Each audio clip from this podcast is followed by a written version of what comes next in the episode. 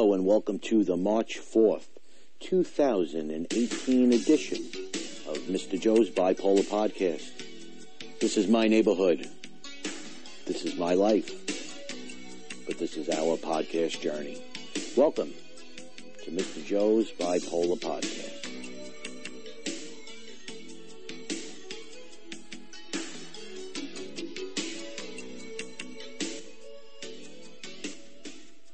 Everybody, and welcome again to Mr. Joe's Bipolar Podcast.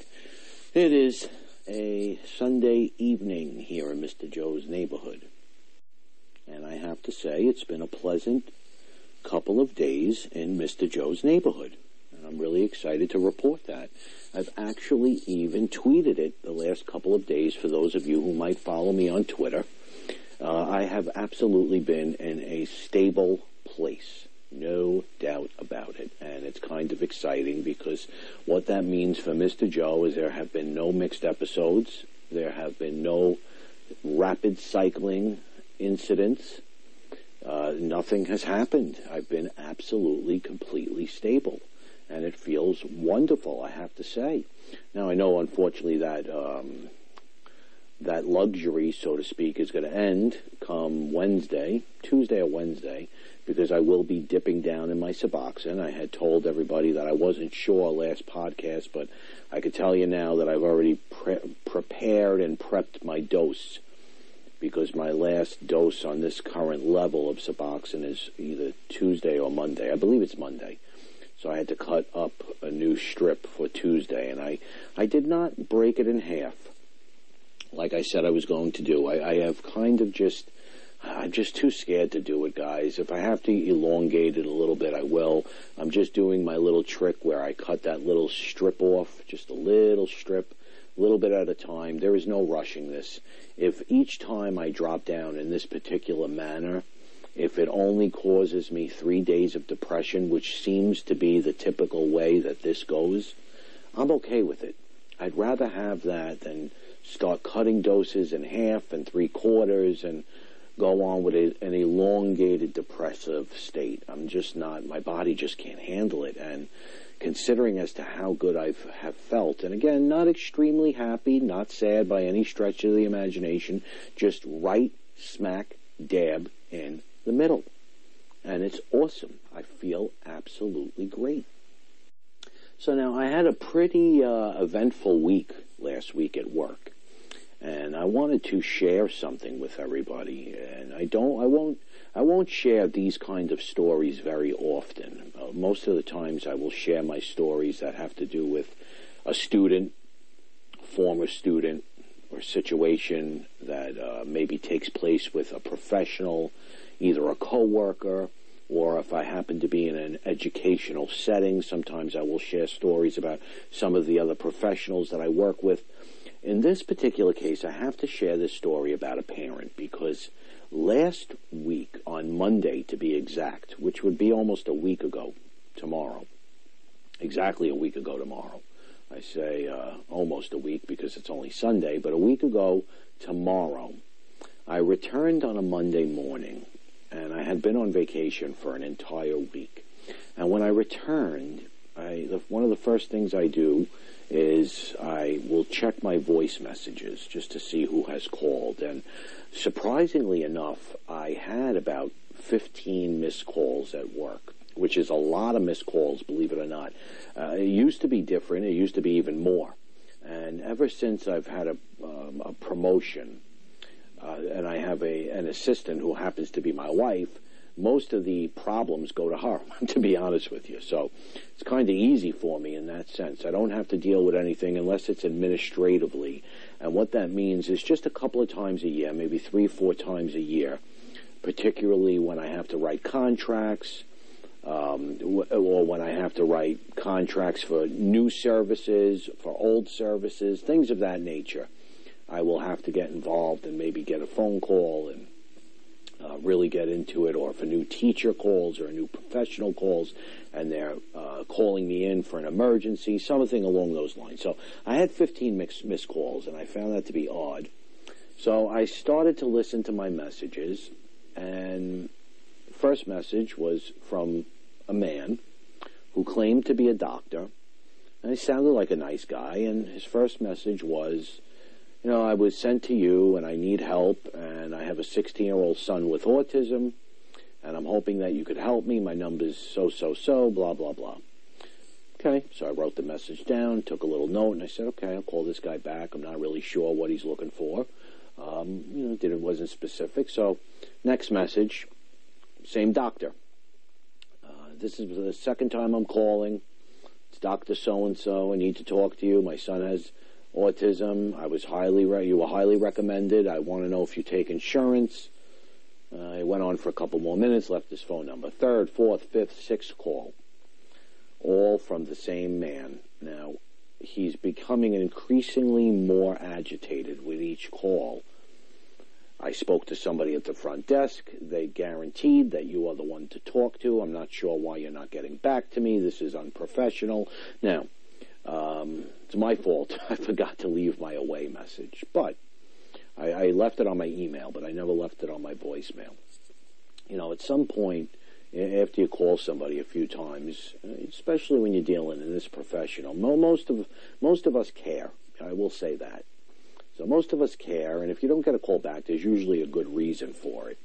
Uh, this man was quite persistent. So I actually then got two other phone calls from, let's put it this way, in, in my neck of the woods, there is an agency that more or less checks on parents and will indict them or will uh, blame them or will in- interrogate them for child abuse and neglect. And I'm not going to tell you the name of the agency. I would imagine all across the world people have a similar agency that more or less is, you know, a child protection agency, let's call it. And two people called from that particular agency for this gentleman, for this doctor. So that really sparked my interest because they were actually calling for him and um, they they were, you know, they were very kind, but they were like kind of doing his dirty work for him and seeing if there was any way I would call them back.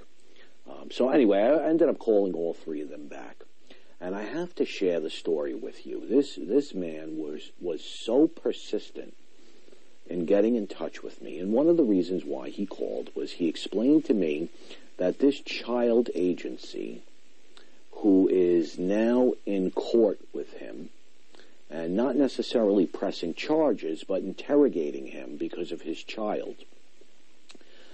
He is currently his child now. Here's his story. His child is in a foster care. He is no longer in his possession. And he has an ex-wife.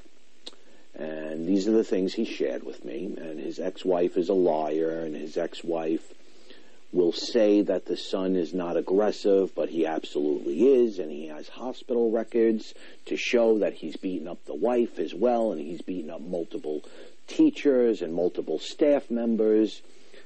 Uh, so nobody could tell him that this child's only been aggressive with him. So I'm saying to myself, where is this all going? I said, you know, Mr. Do- Dr. So and so, we'll call him Dr. M. Dr. M, what, what, does this have to do with anything? And he says to me, well, you know, everybody's saying that uh, that my son is only aggressive with me, and they've taken him out of my custody, and here's the reason why. He says, Mr. Joe, I've been self-medicating for a while. Now, this is a child psychologist, mind you. And uh, he tells me he's been self-medicating for quite some time. He's been a drinker drinking his entire life to try to get away from his problems. And he then went on to tell me that back in December, uh, I believe it was December 9th, he started to explain an incident that took place with his 16 year old son. He said his son had gotten extremely aggressive with him, and his son has autism. That's his primary diagnosis and this would not be the first time. In fact, Dr. M told me there were several times that he had to run away from him, lock the doors behind him. His son would hit his head. He would hit the doctor. He would try to bite him. He would scratch him. He would punch him. He would jump on him.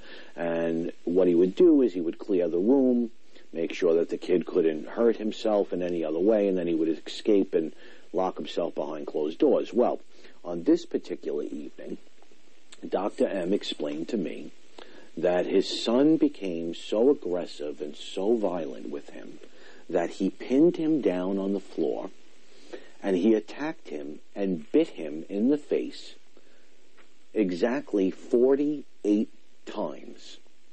Not only the face and the cheek, but also in the ear, which required immediate, immediate emergency plastic surgery. Now, in addition to this, uh, on another occasion, he explained to me that his son has an IQ of, of 41.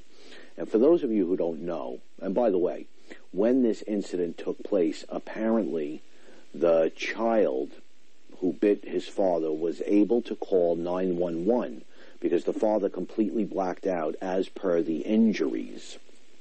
And the child was able to call 911 and the father was picked up by a hospital, by an ambulance, and uh, what had happened was the son was actually hauled away in an ambulance, uh, in a cop car, because the police also came, and they put him in jail with a 41 IQ. And this young man stayed in a penitentiary. Somebody who cannot even verbally, you know, and that's what really, you know, verbally he could communicate a little bit. He knew enough to call the police, uh, really doesn't know much more. It's kind of a robotic way that some children with autism will go about things. They can learn community helpers, and I guess sometimes when there's danger, you could say that some of them will know to call 911. I found it amazing that he was able to do that, but I have my reasons as to what took place exactly. Well, nevertheless, this young man not only was hospitalized, hospitalized several times in, on prior occasions, which in my opinion does no good with children with autism, at all, okay? Uh, because what they do is they just medicate them for a few weeks, they send them home, and things are worse off than when they went in there. But nevertheless, in this particular instance, they did not put him in a hospital, they put him in a jail. So now this man has not only family charges, family court charges pending against him, and I'll tell you why in a second. Um, he has criminal charges that he's trying against his son and I believe the ex-wife is accusing him. Uh, I'm sorry, the ex-wife is accusing him of being the sole reason as to why this young man is aggressive. Because according to the ex-wife, well, according to the man, the ex-wife says that the man has always demeaned the ex-wife to such an extent that the son kind of followed in his footsteps, and any female that he would see he would also go against as well. And because of this incident that took place when the father was shipped off to the hospital from being bit in the ear, apparently when the father got there, he had told me he had a few glasses of wine. Now, although this young man was sent to a jail, because the father had wine, when he woke up, child agency was there, and they said, well, this happened in your care and you were drinking. And the father said, I only had three glasses of wine. So there were a whole lot of excuses. And what the moral of the story here is, this man was reaching out because this child agency said that in order for charges to get dropped and for him to even possibly get his son back out of foster care, the child is no longer in a jail, um, he has to, uh, what he referred to as jump through hoops and take some parent training and counseling courses. And I recommended that it's a one-on-one thing because I don't even think this man could sit in a class, to be honest with you. Anyway, uh, so I'm probably going to help him. Now, here's what I want everybody to know. What I figured out is that this man was not attacked, as far as I'm concerned. This man was passed out drunk on the floor.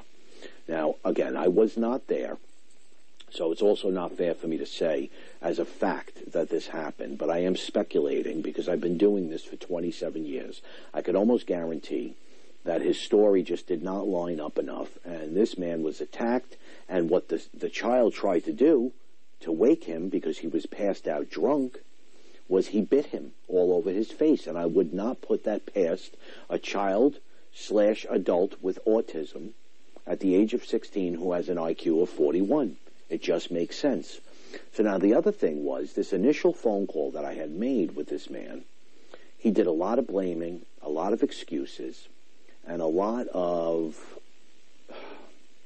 a lot of just not taking ownership of what needed what he needed to do in his life. You know, made a lot of excuses. Told me that he's only drinks three or four glasses of wine. He never blacks out. He never passes out.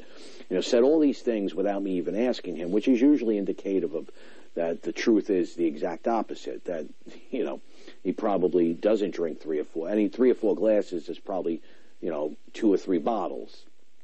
We all know that. So I had a lot of conversations with this man before I agreed to set him up with parent training and counseling. And one of the things I told him was he absolutely has to start owning what he is doing in life. I told him he's making a lot of excuses, and I told him that until he gets help with his alcohol, he needs to, um, you know, take ownership, and, and then uh, then I will help him. And he did tell me he's going to AA, and that was the extent of it. And I said, that's great. You know, he says he's been going for a while. He's been going for a couple of months now. And I said, that's great. I said, but that's not enough. And, you know, he got a little defensive with me as well. But I also then finally wrote him a very heartfelt email. And, you know, I told him to, once again, to take ownership and, you know, basically everything I just said, but I put it in writing. And I got to read you quickly the email that I got back from him because I wanted you to know that changes can be made. And I am actually really proud of this guy. So real quickly, hi, Mr. Joe. I just saw this email. For some reason, it went to my junk folder, but I have now added you to my safe contact list.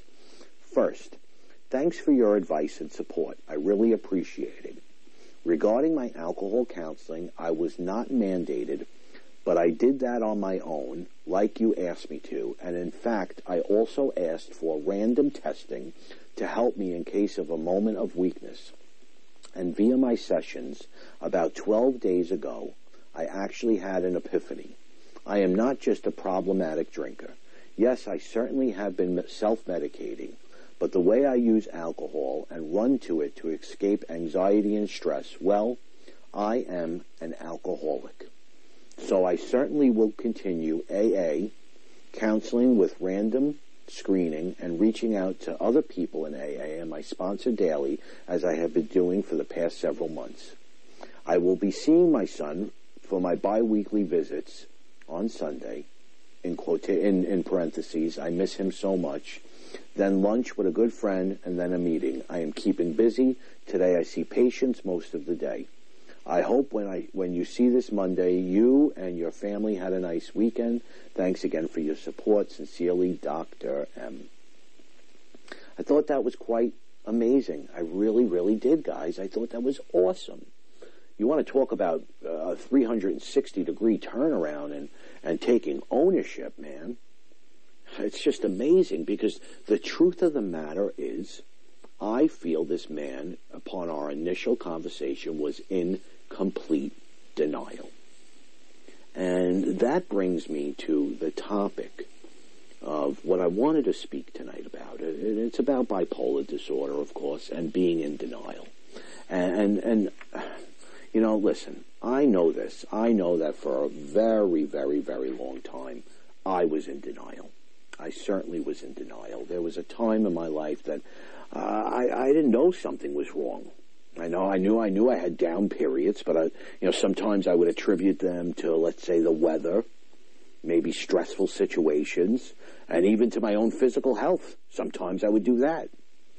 Uh, you know, and I and I talked about my my um, hypochondriac in my very first Anxiety 101 episode. And there were times where I even thought maybe I felt tired because I had mono, things along those, along that lines, you know. And, you know, I thought of my up times, they were just happy times. And, you know, and, and that I was my normal self when I was those happy times. And, and I didn't consider them to be a problem. You know what I'm saying? I mean, I really didn't. I figured I'm up, I'm happy, and when I'm down, it's just, you know, it's something else. So I, I was definitely in a lot of denial my entire life. And unfortunately, with bipolar disorder, when you're not medicated, a lot of times that is what we are. We're in denial. And I tried to come up with some reasons, and I actually wrote them down. And I'll try to expand on them as well. and I don't do this a lot. Um, and I did it right before my. I knew exactly what my topic was going to be tonight, but I said, let me take about five, ten minutes here, and I start jotting a few things down in my head. And and and again, it's all personal experience. It all comes from me, so you could easily disagree with me, and I could accept that, and I respect that, and. Um, if this is not you, and I understand that, but you know, hear me out. Hear me out, and, and, and you know, maybe maybe you can relate to this, especially if you have somebody who you love with bipolar disorder, a spouse, a partner, um, a good friend, or you know, if you're just questioning whether or not you have bipolar disorder. Here are some of the reasons why I feel like we deny it. First and foremost, I know this. I know that I never wanted to be labeled as crazy, so to speak. You know, the term bipolar or the old term manic depressive, so to speak, man, that could bring up or, you know, bring out some pretty frightening images. You know, it's uh, in the in the classic form of of mental illness. Let's let's put it that way. You know, bipolar. People hear that. Oh God, mental illness, and you know the way sometimes it's depicted in films and you know books. We we we hear about bipolar disorder, and all of a sudden, it uh, you know we think that we're crazy. And I know this. I know I didn't want to think of myself as even remotely in that way. And that's the God's honest truth. So some of the times, what it's as simple as is we just don't want to be labeled as crazy. And quite honestly, there is a stigma attached to bipolar disorder and mental health today, which really will add to that problem and one of the reasons why we don't want to be labeled as crazy. But you know, the, the, the short of it is that you know it's not bipolar disorder. It doesn't only come in black and white. Everybody, it appears in shades of gray so to speak. Uh, and I don't know if that makes sense. But there are variations of bipolar disorder. You don't have to be a rapid cycler like me. You don't have to be in mixed episodes where you're crying and you're happy and you're cutting your arms and you're banging your heads. You know, there could be a milder form. Yet people still have a fear, even of the disorder, thinking about those mild forms. And there's a stigma to, you know, to, to bipolar disorder and it doesn't always exist with other psychiatric illnesses. You know, depression. My God, you turn on a commercial, and everywhere you look, they got a commercial for depression. I don't see a whole lot for bipolar disorder. They're starting to come out with a few and a few more things about medication for bipolar, which leads me to my very next one. One of the reasons why we're in denial or why we reject the diagnosis. Let's say, let's say it that way. One of the reasons we reject the diagnosis and why we don't want to believe that we are bipolar is because a lot of times we don't want to take psychiatric medication. Knowing that we have bipolar disorder no means that we have to take medication. It means seeing a doctor. It means being diagnosed with an illness. And many people just fear undergoing treatment. I know for a very long time, I used to dread going to the doctor. I never wanted to go. I, I used to think about what crock of nonsense I was going to feed to my doctor to make sure that I fed him the right information so I would get what I needed. Meaning, I was so unstable at times and I was abusing drugs and I, I just never knew if I was right or wrong or up or down. And I know all my information never led to the correct conversation that took place with my doctor. Um, and, and really ultimately led on him uh, a lot of times giving me the wrong doses and the wrong medication. I mean, I, I blame them on it, and yeah, I blame them for some of it. And yes, I was definitely over medicated. But how is anybody in their right mind who's abusing drugs whether it just be marijuana alone, how are you going to go into a doctor and be able to tell them really face to face what you need? And, and for them to come back, if you're not being honest, okay, let's put it that way. Um, if you're not being honest, it's, you know, it's not, It's not a it's not a good way to be with your doctor. And a lot of times, people with bipolar disorder, they just don't want to take their medication. You know, another thing that will lead us to s- deny the diagnosis is basically, I know I used to feel like this. I never wanted to have a, a quote unquote chronic illness that has no cure. You know, listen, I'm going to tell you right now, bipolar disorder really does not have a cure. That does not go with, you know, that goes without saying. The unfortunate thing is it, it really doesn't have a cure. It is a chronic, it is a chronic, chronic illness. You know, and, and some people are fortunate enough where, like me, from the year, well, I, I shouldn't even say this. I, I want to sit here and say from the year 2011 up until now, I lived without, um, you know, mood disorders, and that's just not true. I didn't even know it was happening. You know, that's the problem. When you're in it, you don't even know what's going on. But there are some people with bipolar disorder that are fortunate n- enough to have many, many years, maybe even decades without mood episodes. And that's great. But the truth of the matter is that it is an incurable disease. It's never going to go away. The problem that we face is that because we don't want to take our medication sometimes, is that's why it's not being helped and why it's not being cured, so to speak. Because if you do not deny the diagnosis and you start to take medication and stop doing drugs to manage your mood disorder, you will slowly start to realize that although there may not be any cure, you can achieve stability for the most part. And that doesn't mean it's going to go away all the time.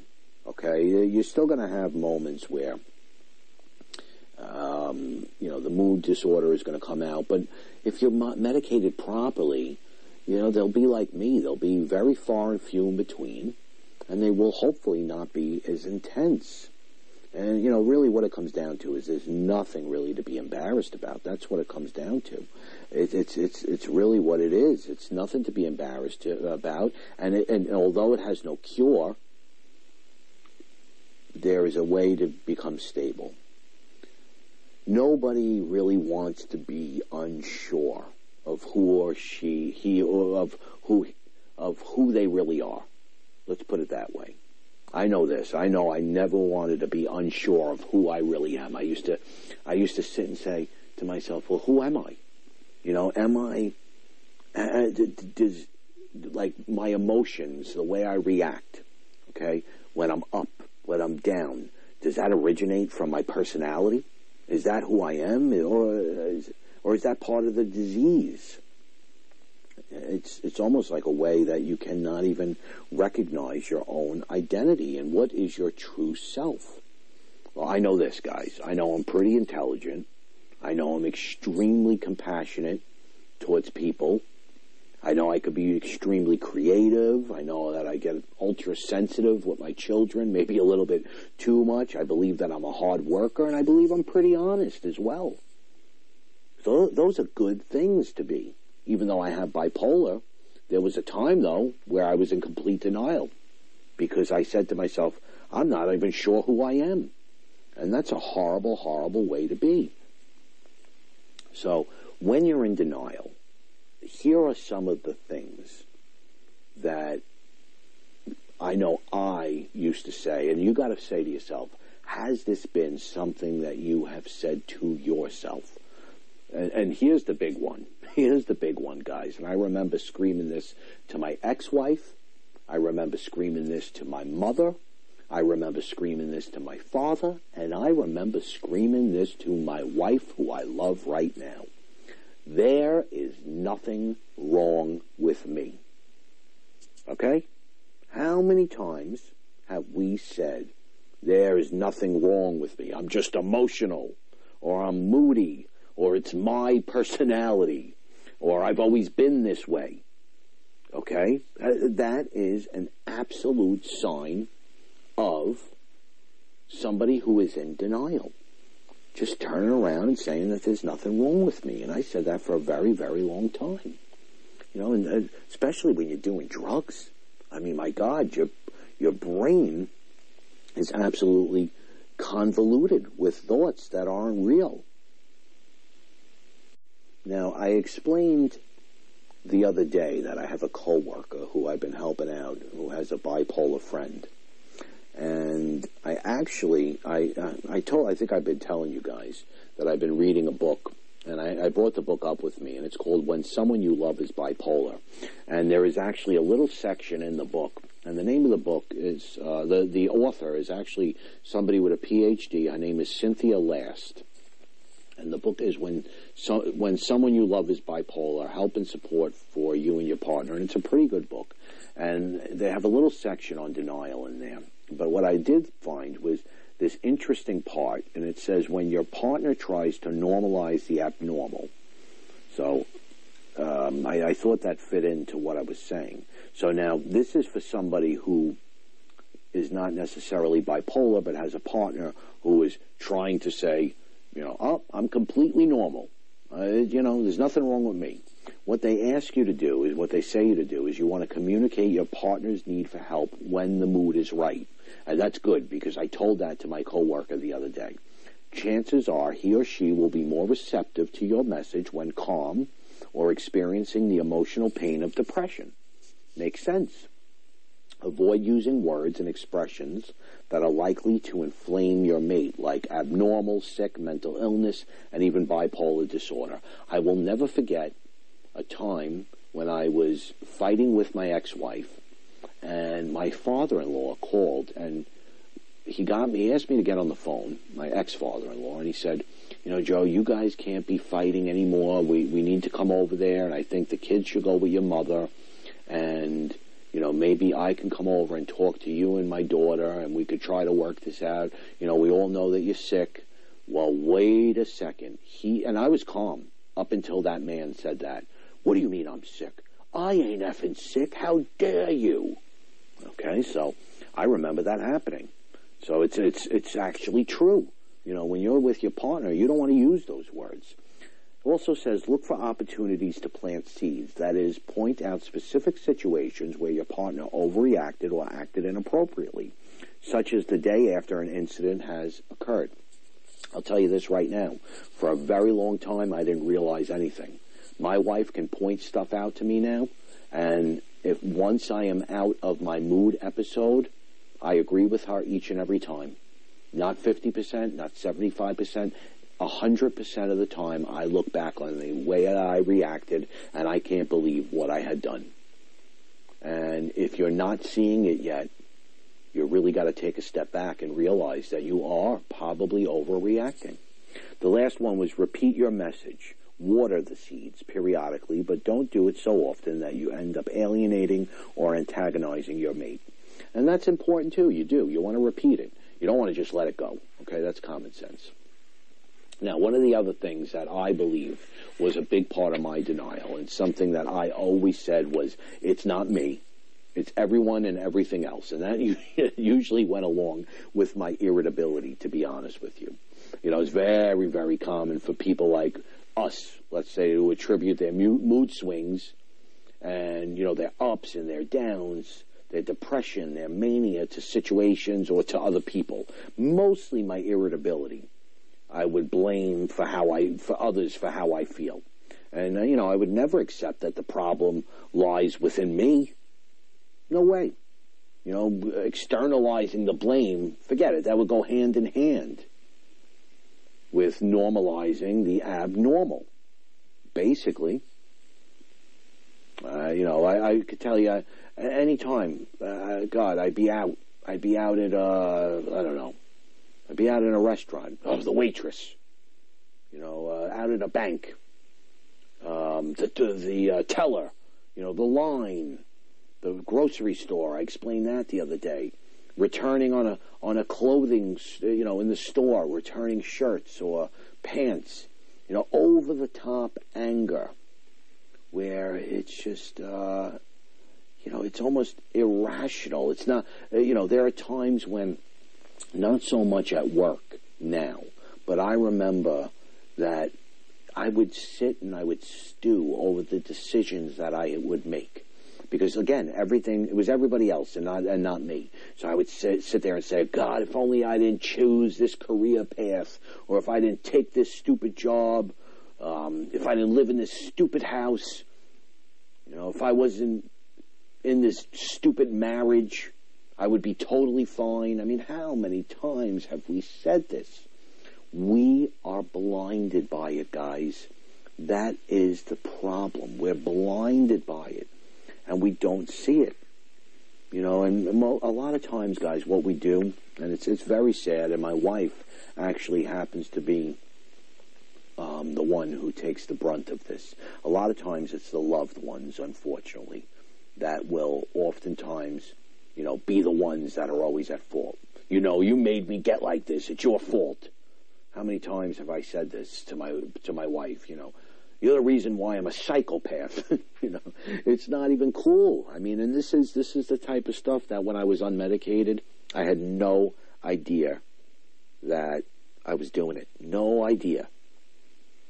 Um, you know, now the other thing that I realized is that one of the denial things, and I don't know, this may be something that nobody can relate to. All right. But one of the other things that I realized when I was in denial was I would say to myself, it's not me, it's where, uh, and a lot of times I would say to my ex-wife, it's where we're living. Uh, you know, it's, I would always want to return to a place or a time before I was actually diagnosed or where I was well, let's say. You, know, eh, eh, I don't know if that makes sense. It's almost like return to the setting from the past that will allow my old self, the old Mr. Joe, to reemerge. And it really, what it is, it's an escape fantasy that's based on denial. Or the, at least to just minimize how sick you actually feel. Now, I don't know if that makes sense to anybody, but to me, I think a lot of the times that's why I would end up back at my parents' house because I, it took me so many years to recognize that I was sick even under their care. But when I was under their care as a child, I didn't recognize my illness. So a lot of times I would move back there. I'd fight with my ex-wife and I'd find my way back there. Now, listen, you, you can't go. I can't go without saying that you know we um, obviously we didn't have a good marriage. Otherwise, we wouldn't be divorced. You know, um, so that goes without saying. But I think God's honest truth is because I was such a sick man, I would blame everything on where I was at. And what we do again when we're bipolar is we want to return to our roots, if that makes any sense. And that is a big, big part of denial. One of the other things that I used to do with my bipolar disorder. Um, you know, not necessarily when I was unmedicated, but when I was medicated and I was abusing drugs, one of the things I used to say all the time is the doctor, he's an idiot. he doesn't know what he's talking about. You know, it's, it's, they have no idea. And, and you know what? I find myself even in my podcasts sometimes saying this. I, I, I, sometimes remember me saying that that doctor didn't know. I mean, I, I even said about bipolar 2. Now, listen, that's a little bit different because I do truly believe that I was misdiagnosed the first time that I was in that hospital. It was a set of different circumstances. But do you know how many times I've turned around and said, that doctor doesn't know what he's talking about or she's talking about? And I'd actually, I would actually say that they probably got there their education or their doctoral degree from a, a, a, bad college. I would actually go as far as saying something along those lines. That's how sick I was. And it was all denial. It was all denial. Uh, you know, how many times have I said that, you know, how does he know? He doesn't live with it. He doesn't know what's going on. He just knows how to write out a script. He just knows how to, um, you know, offer medication. I would turn around and say, you know, so, uh, you know, it's, it's it's part of the denial. It's part of the denial, and I just, unfortunately, I never, ever, ever, ever saw it. One of the other things that I used to do, and, and again, I don't suffer from a lot of depression. I really don't. It's usually mixed states, but according to my wife, uh, there are times when I am so depressed that I don't even realize it. And, I, you know, now thinking back, that would be like one of my big common things that I would just say, especially to my ex-wife. I'd just be like, I'm just depressed. You know, that's it. I'm just down. Well, let me tell you something. There is a completely big difference between just being depressed and having bipolar disorder. It's a completely set of circumstances and medication regimen. So, no, it's not I'm just depressed. It's I have bipolar disorder. And if you're just running around telling people, ah, I'm just a little depressed, well, you're actually fooling yourself. And you're probably setting yourself up for an, an inaccurate diagnosis and a wrong medication regimen and path. And it's actually really sad. And uh, the other thing I used to do just to help everybody out there who might feel like they know somebody who's in denial, or if you feel like you're in denial, denial yourself, I would just turn around and be like, whatever. You know, like, whatever. This is not even a big deal. It's like, uh, it's like my attitude would be, I would minimize it. You know, I would be like, oh, you know, my ex-wife or my doctor is making a bigger deal out of this thing than it really is. It's just a doctor's way of saying that I'm moody. You know, it's no big deal. It's all bull crap. And, uh, oh, here's a big one. What person in this world doesn't have something wrong with them? I still say it.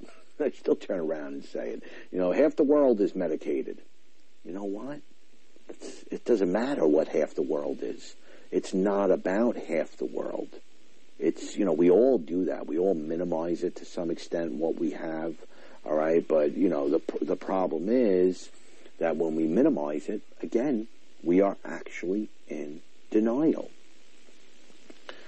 So these are some of the things I thought about everybody, and you know, it's it's really what it comes down to is if you love somebody with bipolar disorder,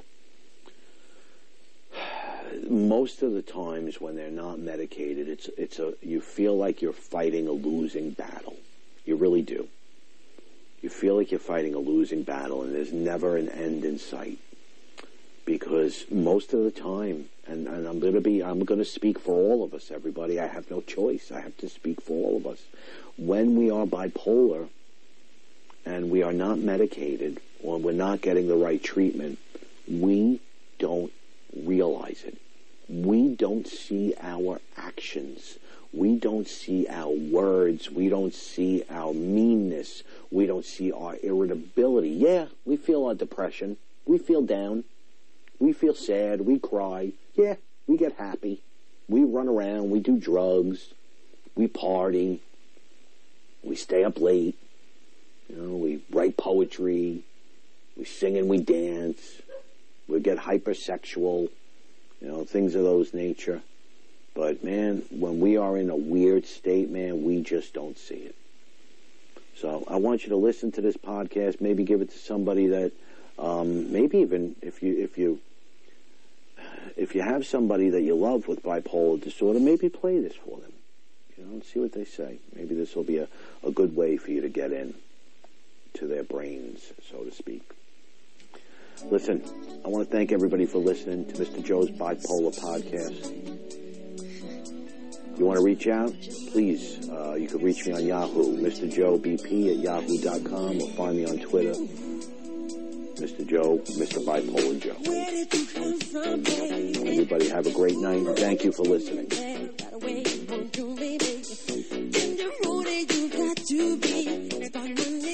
sugar fly